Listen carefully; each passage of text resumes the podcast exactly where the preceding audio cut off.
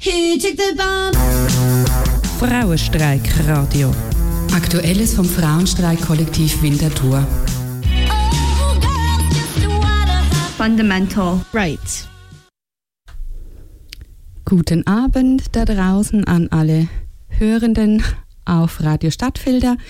Willkommen zur neuen Ausgabe vom Frauenstreik Radio vom Kollektiv hier in Winterthur. Ich habe heute sehr viele Beiträge und Unterstützung bekommen von der Annette und der Yvonne. Herzlichen Dank schon mal jetzt an euch.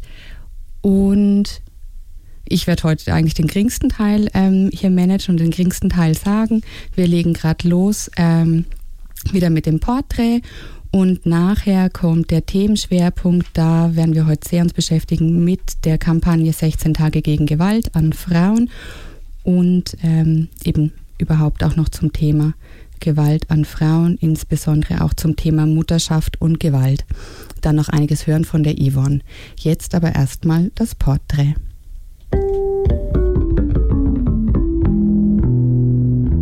Porträt. Heute stellen wir euch wieder eine Feministin vor. Heute Olympe de Gouges.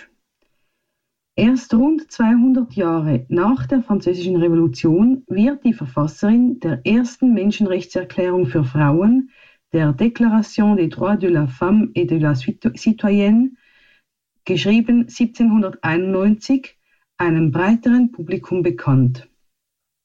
Dabei hatte sie vor und um 1789 in der Pariser Gesellschaft Aufsehen erregt und sich durch zahlreiche Theaterstücke, Romane, Streitschriften und politische Interventionen einen Namen gemacht. Als Marie Guus 1748 in Montauban in Südfrankreich geboren, hat sie selbst um ihre Herkunft einige Mythen gesponnen. Inzwischen ist belegt, sie war die nicht-eheliche Tochter der Anne-Olympe Gousse und des in seiner Zeit bekannten Literaten Marquis Lefranc de Pompignan. Mit 17 Jahren wurde sie an einen von ihr nicht geliebten Mann, Louis-Yves Aubry, verheiratet, gebar ein Jahr später ihren Sohn Pierre und war bereits 1767 verwitwet. Sie beschloss, nie wieder zu heiraten, änderte ihren Namen in Olympe de Gouges, was in jener Zeit unter Bürgerlichen und Adligen durchaus üblich war, und folgte einem reichen Unternehmer und Weinhändler nach Paris. Sie war eine Autodidaktin von strahlender Schönheit, extravagant und freimütig. Mit südländischem Akzent und Temperament und wachem politischen Verstand nahm sie teil an den Gesellschaften und Salons bei Hofe, aber auch in oppositionellen Kreisen.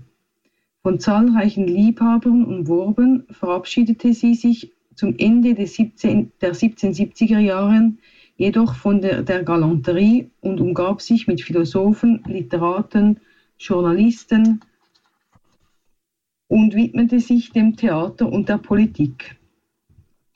Sie veröffentlichte 1784 ihr erstes Theaterstück, Zamor et Mirza, ein Drama, das die Sklaverei der Schwarzen, insbesondere auch in den französischen Kolonien, scharf kritisierte und dem in kurzer Zeit weitere Stücke mit politischem und sozialkritischem Inhalt folgten. Sie kämpfte oft vergeblich um die Aufführung ihrer Stücke durch die Comédie Française, die aus höfischem Monopol und Zensur agierte. Zugleich begründete sie ihren Ruhm als Literatin mit dem teilweise autobiografischen Roman Mémoires de Madame Valmont. Im November 1788 erschien auf der Titelseite des Journal Général de France Publique ihr erstes politisches Pamphlet, Lettre au peuple. Sie entwickelte darin ein breit gefächertes Programm sozialer Reformen mit staatlichen Einrichtungen der Fürsorge für Arbeitslose, alte Leute und Waisen und forderte in weiteren Schriften eine gleichberechtigte Mädchenerziehung, das Recht auf Scheidung, die Abschaffung der Todesstrafe, gleiche zivile Rechte für Frauen und das Wahlrecht für alle Bürger ohne Unterschiede des Geschlechts. Bereits 1788 gab sie eine zweibändige Ausgabe ihrer gesammelten Werke heraus.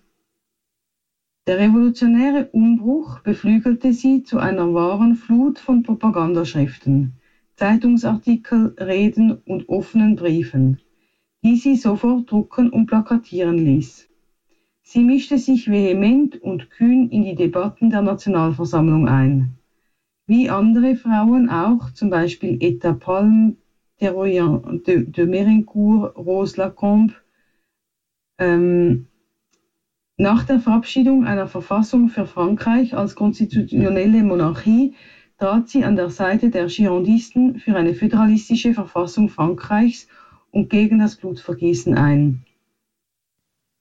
Auch zugunsten Ludwig XVI., nicht um sein Königreich zu verteidigen, sondern um ihn nicht zum Märtyrer werden zu lassen. Denn sie war der Meinung, nur wenn er seinen Fall überlebt, ist er wirklich tot. Doch als sie wiederholt gegen den Terror der Jakobiner agitierte, schließlich Robespierre und Marat der Brutalität und Diktatur bezichtigte, wurde ihr von dem Revolutionstribunal der Prozess gemacht. Sie wurde auf dem Höhepunkt der Schreckensherrschaft am 3. November 1793 mit der Guillotine hingerichtet. Olympe de Gouges veröffentlichte ihre Frauenrechtserklärung kurz nach der Verabschiedung der französischen Verfassung am 3. September 1791, der die Menschenrechtserklärung von 1789 als Grundrechtekatalog vorangestellt wurde. Zugleich wurde damit ein Zensuswahlrecht, das heißt die Unterscheidung zwischen aktiven und passiven Staatsbürgern, eingeführt. Politisch repräsentiert und wählbar war danach nur, wer ein bestimmtes Einkommen hatte und entsprechend Steuern bezahlte. Damit waren nicht nur die republikanischen Prinzipien der Volkssouveränität verletzt, es wurde offenbar, dass Frauen, die Hälfte des Menschengeschlechts, vom Bürgerrecht ausgeschlossen wurde. Gewiss hat der Diskurs um die Gleichheit der Geschlechter eine längere Vorgeschichte. Das heißt, es gibt Vorläufer und zeitgenössische Parallelen. Zum Beispiel de Condoncri's Plädoyer von 1789 oder Judith Sargay-Murray's Essay on the Equality of the Sex oder von 1790 oder Theodor Gottlieb von Hispel über die bürgerliche Verbesserung der Weiber oder von 1792 sowie Mary Wollstonecrafts Rettung der Rechte des Weibes. De Gouges Erklärung der Frauenrechte folgte den Prinzipien der Aufklärung und der Vernunft und war ein Produkt des revolutionären Zeitgeistes, der alle Privilegien, auch die des männlichen Geschlechts, beseitigen wollte. Und doch ist diese Manifestation der Frauenrechte außergewöhnlich in ihrer Klarheit und Radikalität. Formuliert als Paraphrase auf die sogenannten allgemeinen Menschenrechtserklärung, die anscheinend geringfügige Umformulierungen benennen und die wunden Punkte im Geschlechterverhältnis und die spezifischen Unrechtserfahrungen von Frauen präzise und rücksichtslos. Gleichzeitig beharrt de Gouges auf die Forderung nach gleichen Rechten und gleicher Teilhabe der Frauen auch angesichts sozialer Differenzen und gibt somit allen Rechtsinterpretationen und feministischen Interventionen der Neuzeit eine noch immer moderne Leitlinie vor. Ja, soweit das Porträt, was die Annette vorbereitet und schon mal voraufgezeichnet hat für uns. Ich finde es immer wieder ganz spannend, auch so ein bisschen eben in die Vergangenheit eigentlich einzutauchen und auch mal zu hören, welche feministischen Bewegungen und feministische Aktivistinnen es eben damals auch schon gab. Die Annette hat auch die Erklärung der Frauenrechte mit ihren 16 Artikeln eingelesen. Ich habe vorhin aber mal so ein bisschen die Zeit zusammengerechnet, wo wir heute so brauchen werden für die Inhalte der Sendung und feststellen müssen, das langt uns leider nicht ganz, sonst überziehe ich maßlos. Ich werde den Teil aber auf Soundcloud hochladen, auf unsere Playlist, auf dem Soundcloud vom Radio Stadtfilter, auf die Playlist vom Frauenstreikradio, und dann könnt ihr euch die Erklärung der Frauenrechte von der Olympe de Gouges dann noch dort nachträglich anhören. Jetzt hier geht's mal weiter mit Musik, und zwar Girl Ray, Trouble.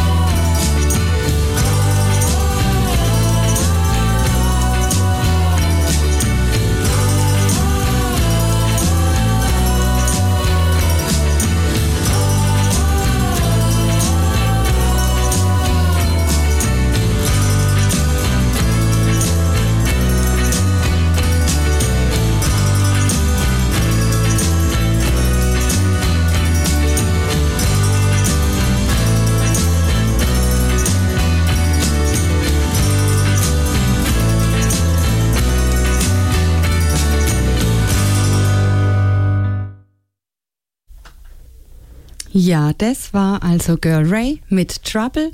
Auch ein sehr unterhaltsames Video übrigens. Vielleicht mal zum Anschauen. Ja, wir machen weiter mit dem Themenschwerpunkt.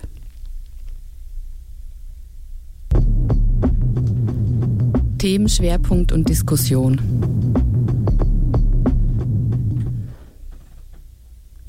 Ja, ich habe es vorhin schon kurz angekündigt. Das heutige Thema, der heutige Schwerpunkt Diskussion entfällt, weil ich allein im Studio bin. Aber trotzdem Themenschwerpunkt und Information zur Kampagne 16 Tage gegen Gewalt an Frauen. Ist eine internationale Kampagne, und wurde 2008 das erste Mal von der feministischen Friedensorganisation CFD in der Schweiz organisiert und koordiniert. Seither macht es der CFD jährlich und koordiniert die Umsetzung in der Deutschschweiz und in Liechtenstein. Die Kampagne findet statt natürlich mit Kooperation bis zu 60 Menschenrechtsorganisationen, Frauenorganisationen, wie zum Beispiel verschiedene Frauenhäuser, Beratungsstellen, Präventionsstellen und inzwischen eben auch zahlreiche feministische Streikkollektive in der Schweiz, in der Deutschschweiz, beteiligen sich an der Kampagne und lancieren eben in diesen 16 Tagen verschiedene Veranstaltungen, Ausstellungen, Plena, Diskussionsrunden, Filmveranstaltungen und so weiter. Die 16 Tage finden statt zwischen dem 25. November und dem 10. Dezember. Der 25. November ist der Internationale Tag gegen Gewalt an Frauen und der 10. Dezember ist der Tag der Menschenrechte. Auf internationaler Ebene wurden diese 16 Tage, international genannt 16 Days of Activism Against Gender Violence, das erste Mal 1991 durchgeführt, ins Leben gerufen und finden seitdem eben jährlich statt in zahlreichen Ländern.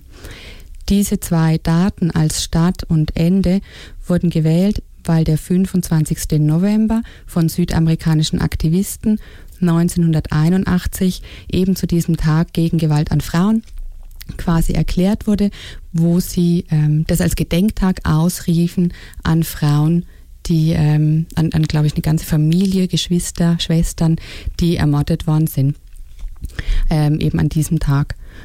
Also daher der 25. November, der dann eben auch zu einem internationalen Tag wurde, und der 10. Dezember, der wurde schon 1948 damals von der UN festgelegt, als eben die Menschenrechtserklärung in Kraft trat.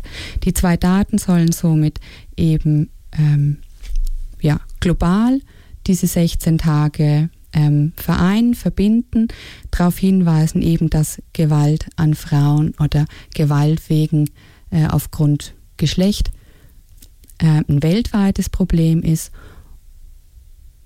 und dass eben auch Frauenrechte Menschenrechte sind. Wenn euch da noch ein bisschen mehr dazu interessiert, über die Menschenrechte, über eben den 10. Dezember, da könnt ihr auch auf Soundcloud unsere Sendung vom Dezember 2019 nachhören. Da haben wir dazu ganz viel berichtet und erzählt. Das Ziel der Kampagne ist die Sensibilisierung natürlich, Sichtbarmachen von der Problematik, aber auch Vernetzungsmöglichkeit für die teilnehmenden Organisationen oder die interessierten Menschen zu bieten. Ja, weil das ja ein Riesenthema ist mit sehr vielen verschiedenen Facetten, wird jährlich ein Fokusthema ausgewählt. 2019 war das eben Gewalt an Frauen im Alter. 2018 waren es Männlichkeitsvorstellungen und Gewalt. Im 2017 war es Gewalt an Mädchen und jungen Frauen und so weiter. Das ist jetzt mal die Auswahl der letzten Jahre. Dieses Jahr ist das Thema Mutterschaft und Gewalt. Und mehr dazu mit Hintergründen grundsätzlich zum Thema, aber eben auch spezifisch ein bisschen zu dem diesjährigen Fokusthema hat die Yvonne vorbereitet und auch schon aufgezeichnet. Das lasse ich jetzt für euch laufen. Liebe Zuhörerinnen und Zuhörer, ich freue mich, dass ihr heute da sein könnt. Betty ist im Studio und managt wie sonst auch die Sendung online und ich rede mal wieder aus dem Homeoffice. Mutterschaft und Gewalt ist heute unser Thema, und zwar innerhalb des Schwerpunktes 16 Tage gegen Gewalt an Frauen. Und wir thematisieren dieses Jahr Mutterschaft und Gewalt eben. Mutterschaft betrifft ja viele Menschen. Das eigene Muttersein, Kinderlosigkeit, bewusst oder aufgrund von Lebensumständen oder körperlichen Aspekten oder selbstverständlich auch die eigene Mutter. Vom 25. November bis zum 10. Dezember rücken wir ins Bewusstsein, wie vielfältig Mutterschaft ist. Ihr könnt euch natürlich selbst über alle Aspekte informieren im Rahmen der Kampagne und auch die Quellen auf der Webseite des CFD weitergehend studieren. Ich gebe euch hier einen etwas verkürzten und leicht persönlich gefärbten Überblick wieder von den Informationen von Sophia Fisch und Anna Beatrice Schmalz. Mütter sind eben auf verschiedene Arten betroffen von physischer, psychischer und sexualisierter Gewalt. Aber zunächst einmal etwas zu den rechtlichen Grundlagen. Artikel 14 der Bundesverfassung sichert das Recht auf Familie. Jede Person sollte sich demnach selbstbestimmt für oder gegen ein ihr entsprechendes Familienmodell entscheiden können. Mit der Agenda 2030 werden alle Mitgliedstaaten der UNO dazu aufgefordert, die drängendsten Probleme der Welt bis 2030 zu lösen, unter anderem Gleichstellung der Geschlechter. Alle Formen von Gewalt an Frauen müssen für das Erreichen dieses Ziels Nummer 5 beseitigt werden. Es braucht einen allgemeinen Zugang zu sexueller und reproduktiver Gesundheit. Weiter müssen für die Erreichung dieses Ziels Nummer 5 eben Pflege und Hausarbeit innerhalb der Familie gerechter aufgeteilt und öffentliche Dienstleistungen und Infrastrukturen gefördert werden. Auch in der Istanbul-Konvention wird klargestellt, dass alle Formen geschlechtsspezifischer Gewalt, die zu körperlichen, sexuellen, physischen, psychischen und wirtschaftlichen Schäden oder Leiden bei Frauen führen können, zu beseitigen sind und als Menschenrechtsverletzung gelten. Soweit zum Rechtlichen. Es gibt aber ganz viele andere Aspekte, über die ich erzählen möchte, und ein ganz großer Punkt sind hier immer noch stereotype Rollenbilder, leider. Mütter können es der Gesellschaft auch heute nicht wirklich recht machen. Sie sollten stressresistent sein und mit Schlafentzug umgehen können. Stillen sie ihr Kind zu lange, machen wir uns über ihre Anhänglichkeit lustig. Stillen sie es kaum, wird von einer Rabenmutter gesprochen. Geben sie ihr Kind zu früh in die Kita, sind sie karrieregeil, kümmern sie sich selber um die Erziehung, gelten sie als überfürsorglich. Solche Rollenbilder müssen eben angesprochen und hinterfragt werden. Was ist eine gute Mutter? Wieso haben wir diese Bilder? Welche Erwartungen werden an Mütter gestellt und wieso überhaupt? Auch, warum nicht alle Mutter sein können oder wollen. Mütter sind vielfältig, politisch engagiert, berufstätig, alleinerziehend, frauenliebend, lesbisch, queer, mit Beeinträchtigungen, mit chronischen Krankheiten, Migrationshintergrund oder einer Fluchtgeschichte. Es ist wichtig, diese intersektionalen Aspekte auch mitzudenken. In der Schweiz erleben zum Beispiel frauenliebende Mütter spezifische strukturelle Gewalt. So können sie nicht gemeinsam ein Kind adoptieren, und trotz gemeinsamer Kinderplanung wird rechtlich nur die gebärende Frau als Mutter angesehen. Bis 2011 mussten Transmenschen sich in der Schweiz zwangssterilisieren lassen, um ihren Personenstand ändern zu können. Eine besonders verletzliche Gruppe sind eben auch Migrantinnen ohne Aufenthaltsberechtigung oder asylsuchende Frauen. Eine Studie aus Genf zeigt, dass Frauen ohne Aufenthaltspapiere häufiger Gewalt während der Schwangerschaft erleben als Schweizerinnen oder Migrantinnen mit Aufenthaltspapieren. Sie hätten theoretisch Zugang zum Gesundheitssystem, aber in der Praxis sieht es wohl so aus, dass nur ca. 10-20% tatsächlich krankenversichert sind, zum Beispiel wegen Angst vor rechtlichen Schritten, wegen fehlenden Aufenthaltsbedingungen. Asylsuchende Frauen werden häufiger auch ungewollt schwanger, einfach aus finanziellen Zwängen heraus und aus Mangel an familiären Kontakten, verbunden mit einer prekären Lebenssituation, gibt es wohl in dieser Gruppe dann auch eine erhöhte Rate an Schwangerschaftsabbrüchen. Wie sieht es denn aber zum Beispiel so aus mit Selbstbestimmung? Frauen werden in unserer Gesellschaft gemacht zu Fürsorgerinnen, die sich in der Kleinfamilie engagieren. Es gilt als natürliches Bedürfnis einer Frau, einen Kinderwunsch zu haben. Abtreibungen sind immer noch stigmatisiert und der Wunsch nach Sterilisation wird oft nicht ernst genommen. Seit 2002 gilt in der Schweiz für Schwangerschaftsabbrüche die Fristenregelung und innerhalb der ersten 12 Wochen kann straffrei abgetrieben werden. Trotzdem schämen sich Frauen häufig noch immer für den Entscheid eines Schwangerschaftsabbruchs. Das stereotype Bild der traumatisierten, egoistischen, verantwortungslosen und gefühlskalten Abtreibenden ist nach wie vor gesellschaftlich verankert.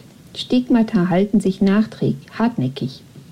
Dabei zeigen Studien, dass zum Beispiel Schwangerschaftsabbrüche keine physischen Langzeitfolgen, keine psychischen Langzeitfolgen haben müssen, Schwierigkeiten bereitet oft nicht der Abbruch an sich, sondern psychische Vorerkrankungen, sowie die gesellschaftliche starke Stigmatisierung eben.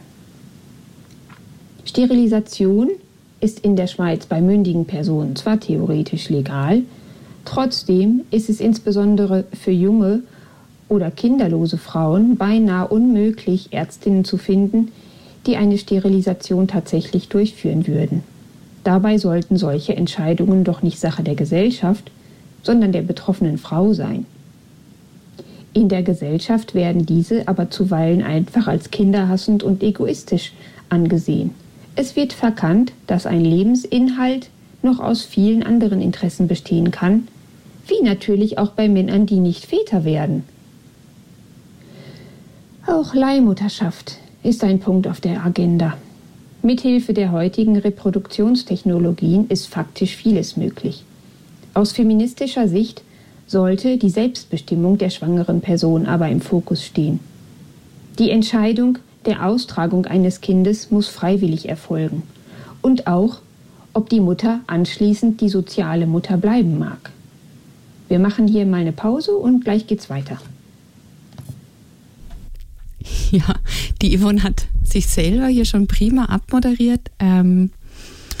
Genau, es gibt eine Pause, wobei wir im Thema bleiben. Ich habe ein bisschen mich wieder in die 90er versetzt musikalisch. Und jetzt werden wir hören von Nick Cave und Kylie Minogue, Where the Wild Roses Grow. Ein, finde ich, zum Hören musikalisch sehr schönes Lied. Inhaltlich geht es vielleicht fast, weiß ich gar nicht, ob das manche Leute gar nicht so beachten oder gar nicht so auffällt. Es geht tatsächlich aber eben um den Femizid, um den Mord an einer jungen Frau.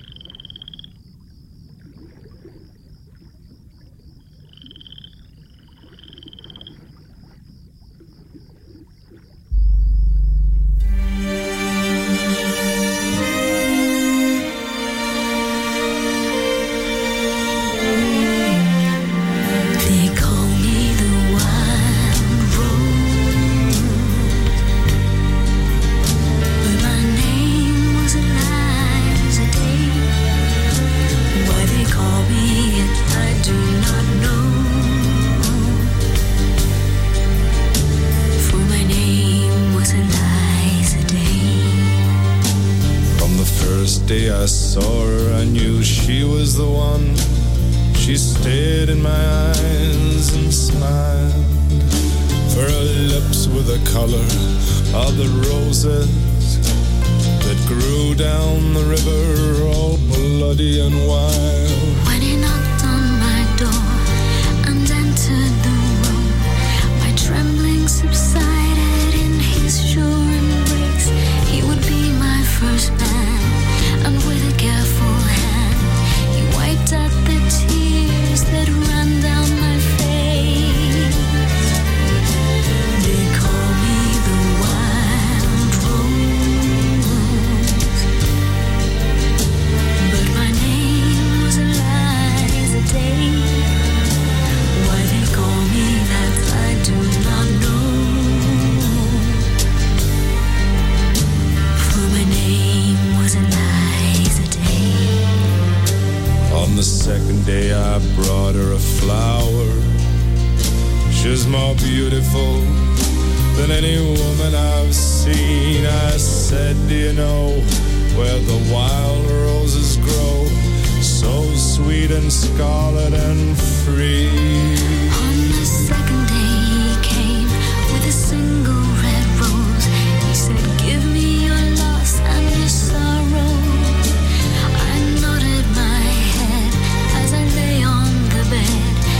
Show you the roses, will you find those?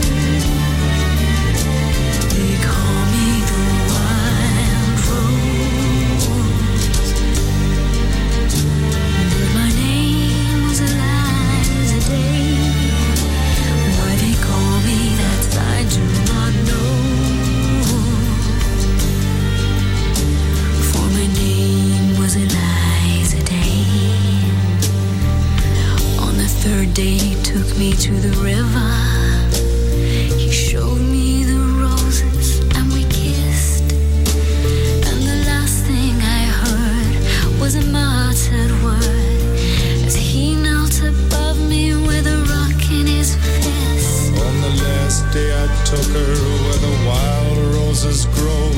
She lay on the bank, the wind lied as a thief, and I kissed her goodbye. Said all beauty must die. And I leant down and planted a rose between her teeth. They call me the wild rose, but my name was Liza Day. Why they call me it I do not know, for my name was Liza.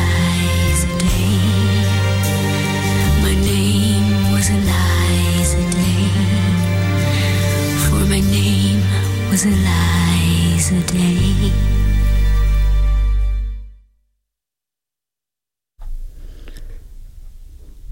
Ein bisschen Gänsehaut habe ich bekommen. Ja, jetzt rede ich aber gar nicht mehr so lang und viel. Die Yvonne hat eben noch weiter Informationen zusammengetragen und jetzt kommt der zweite Teil von ihrem Beitrag. So, weiter geht's mit dem Thema 16 Tage gegen Gewalt an Frauen. Dieses Jahr eben speziell an Müttern. Jetzt komme ich in diesem Rahmen zu häuslicher Gewalt. Von häuslicher Gewalt waren 2019 laut Bundesamt für Statistik 6.990 Frauen und 1.541 Kinder betroffen. Die Dunkelziffer ist aber tatsächlich wohl viel höher. Es wurden insgesamt 19.669 Straftaten im häuslichen Bereich registriert. Über ein Drittel der polizeilich registrierten Straftaten finden im häuslichen Bereich statt. 2019 wurden 19 Frauen mit Stern, also nicht nur Frauen tatsächlich, von ihrem Partner oder ehemaligen Partner getötet. Die weiteren Zahlen und Fakten kann je Mensch nachlesen. Und wir rufen sie jeweils auch innerhalb der Ni Una Menos-Kundgebungen, zum Beispiel in Zürich in Erinnerung, wenn der Tod eine Folge häuslicher Gewalt an Frauen war. Und immer noch wird das oft von Medien verharmlost. Frauenhäuser und Beratungsstellen fordern seit langem auch Berechnungen der gesellschaftlichen Folgekosten, ausgelöst durch Gewalt an Frauen.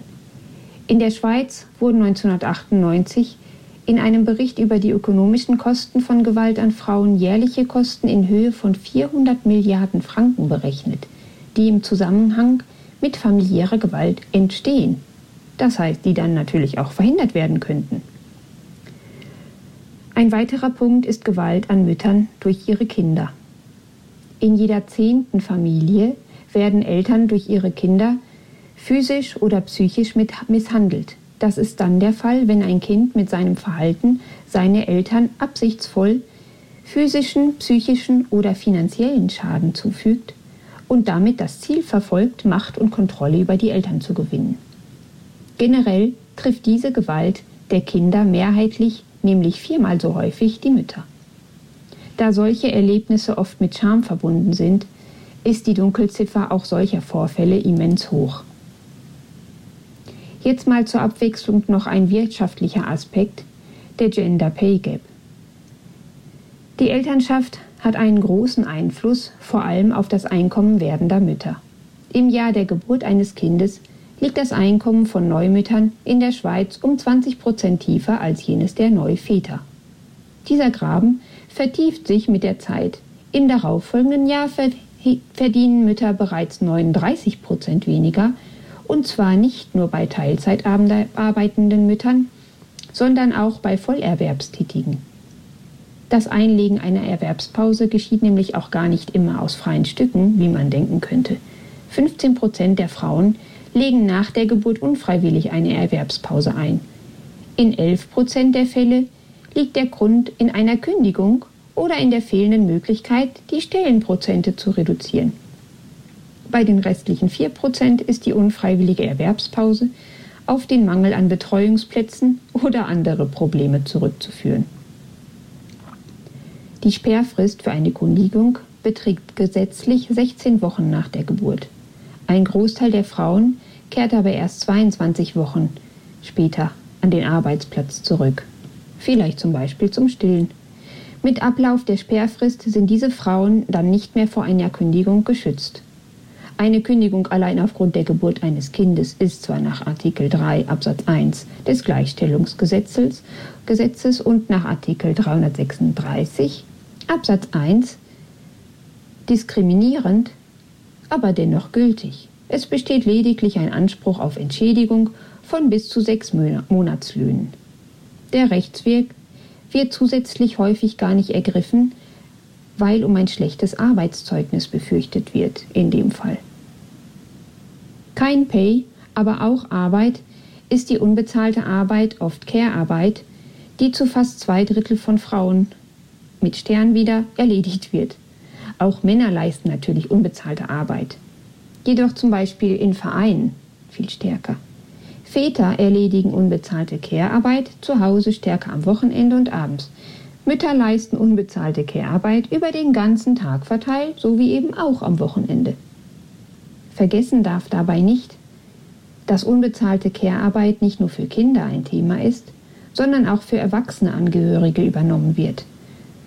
Und das führt zu häuslicher Gewalt an betagten Menschen, oder es kann dazu führen. Gewalt an Müttern durch Kinder mit der Zunahme von Abhängigkeitsverhältnissen, wenn einfach Überforderung der Grund für diese Gewalt an betagten Menschen durch ihre pflegende Familie, oft wieder Frauen ist. Der Spezialfall alleinerziehende Mütter wurde schon in mehreren Aspekten angesprochen. Ein Aspekt ist auch Armut. Jede 7. Einelternfamilie in der Schweiz lebt in Armut. Nach einer Trennung sinkt das insgesamt verfügbare Einkommen, da es auf 2 Haushalte und Wohnungen aufgeteilt werden muss. Nach einer Trennung ist es nicht immer einfach, das Arbeitspensum ohne weiteres zu erhöhen. 16% der alleinerziehenden Mütter wollen mehr arbeiten, finden aber keine geeignete Stelle bzw. können ihre Stellenprozente nicht erhöhen. Alleinerziehende Mütter mit Kindern unter 6 Jahren verrichten im Durchschnitt 17 Wochenstunden Erwerbsarbeit und 54 Stunden Haus- und Familienarbeit mit einer Gesamtbelastung von über 70 Stunden Arbeit pro Woche leisten sie so am meisten. Die Einkommenseinbußen schlagen sich letztlich auch in der Altersvorsorge nieder, übrigens. Zuletzt mal noch ein besonders interessanter Punkt, wie ich finde, der in diesem Jahr gewürdigt wird: Gewalt während der Geburt. Gewalt unter der Geburt ist ein stark tabuisiertes Thema. In den letzten Jahren gab es immer wieder Medienberichte dazu. In Deutschland gibt es einen Verein, der sich aktiv gegen diese Gewaltform einsetzt. Auch die Berner Fachhochschule für Gesundheit forscht zum Thema Zwang unter der Geburt. Dabei geht es auch um die Beleuchtung subtiler Formen der Gewalt, um das Ausüben von Druck oder die Art und Weise, wie Informationen an Gebärende vermittelt werden.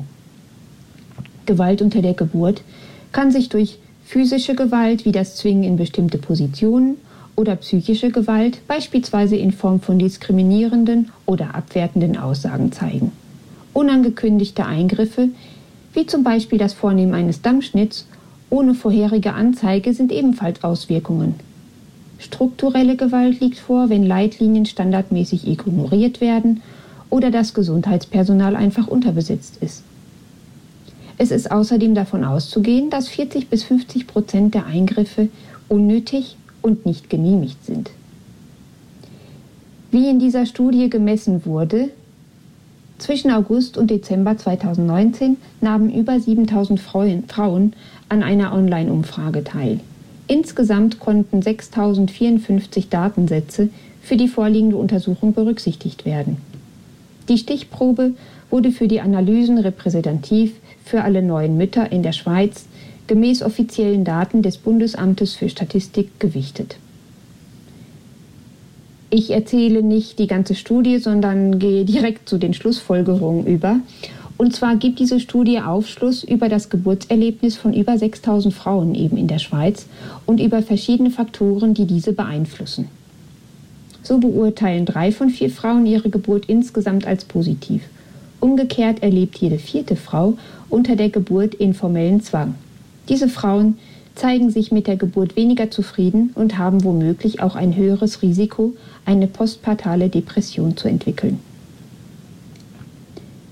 Die meisten Frauen wünschen sich Entscheidungen mit den Fachpersonen gemeinsam zu fällen. Das hilft, dass das medizinische Wissen der Fachpersonen und die individuellen Einstellungen und Bedürfnisse der Frauen einfließen können.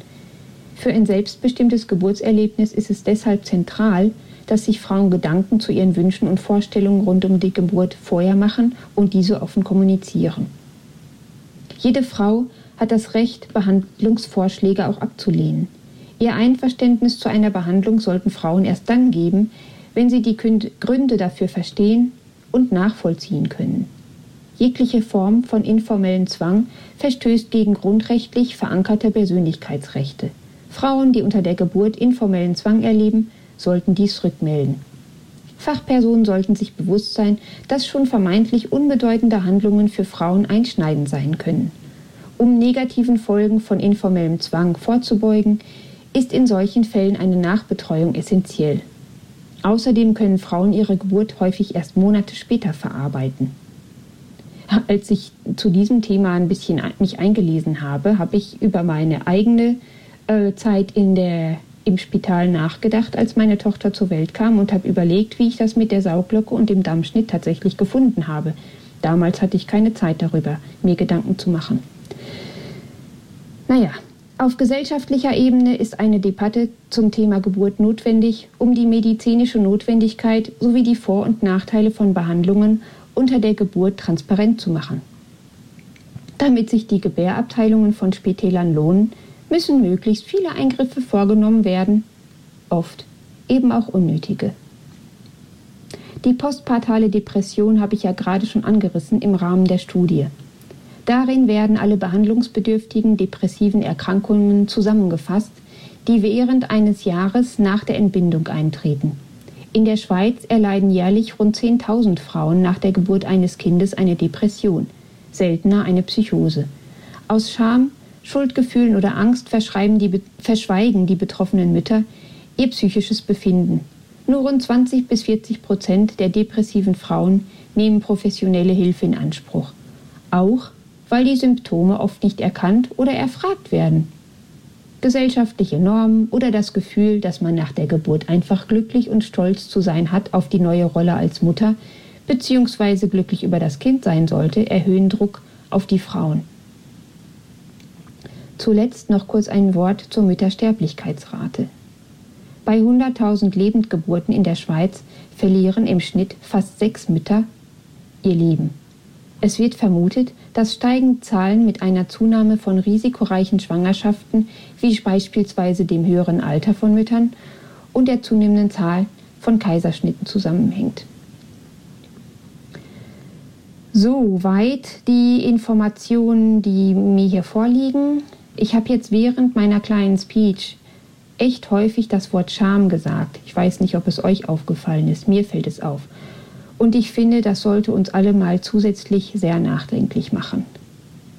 Aber das war es jetzt mal hier zu diesem Thema. Ich danke euch. Ja, vielen Dank. Hier nochmal über den Kanal an dich zurück, liebe Yvonne, für die Vorbereitung, Recherche und die Information zu dem Thema. Ja, ich fand, also es hat ein sehr weites Spektrum jetzt auch nochmal aufgemacht. Einige Sachen, über die ich selber noch gar nicht nachgedacht hatte, als ich an Mutterschaft und Gewalt dachte. Wirklich sehr spannend, und ich freue mich auch auf die kommenden Veranstaltungen. Jetzt dann im Rahmen von den 16 Tagen gegen Gewalt an Frauen.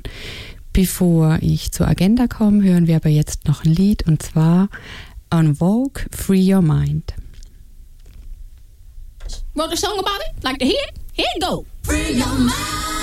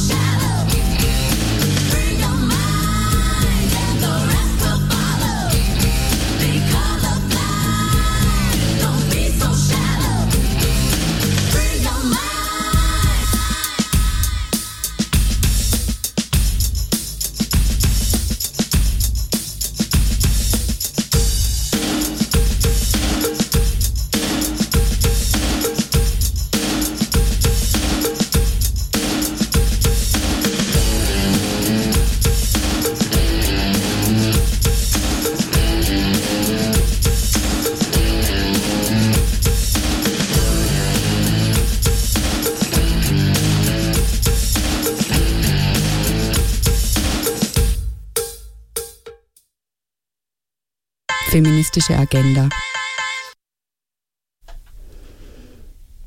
Ja, also, das gibt doch schon mal einen ganz guten Ton hier vor für meinen ersten Punkt auf der feministischen Agenda, über den ich euch informieren möchte. Und zwar am kommenden Wochenende, starten schon morgen am Freitag bis einschließlich Sonntag, 15. November, gibt's die FIT für die feministische Revolution, feministische intersektionale Tage, und zwar organisiert von den Aktivistinnen aus Zürich. Im Streikhaus werden die stattfinden und online. Das Programm, es gibt verschiedene Workshops, glaube ich, also inhaltlich, politisch, aber auch physisch, Bewegung und so weiter. Das Programm und die Anmeldung für die Veranstaltung findet ihr auf der Website fem-intersektionale-tage.ch. Ja, meldet euch an, auch für die Online-Veranstaltung muss man sich anmelden. Es geht wirklich darum, voneinander zu lernen, sich zu vernetzen und sich gemeinsam weiterzubilden, denn gemeinsam sind wir stärker. Offen ist die Veranstaltung für alle Flint, Frauen, Lesben, Inter, Non-binäre und Transpersonen. Jeden Freitag findet im Streikhaus in Zürich sowieso zwischen 15 und 19 Uhr ein Streikcafé statt. Jetzt einfach mit den gebotenen Schutzmaßnahmen. Und auch nochmal in Zürich am Sonntag gibt es eine Führung, eine Stadtführung, und zwar zum Thema der lange Kampf für das Frauenstimm- und Wahlrecht. Da ist auch eine Anmeldung obligatorisch. Informieren kann man sich dabei oder anmelden kann man sich über info@frauenstadtrundgangzürich.ch. Ja, und am Samstag, jetzt am kommenden Samstag, am 14. November ist wieder Zeit für unser Treffen, jeden 14. Diesmal treffen wir uns auch ausschließlich online und bereits am Vormittag um 10 Uhr und werden miteinander diskutieren, was bedeutet Feminismus.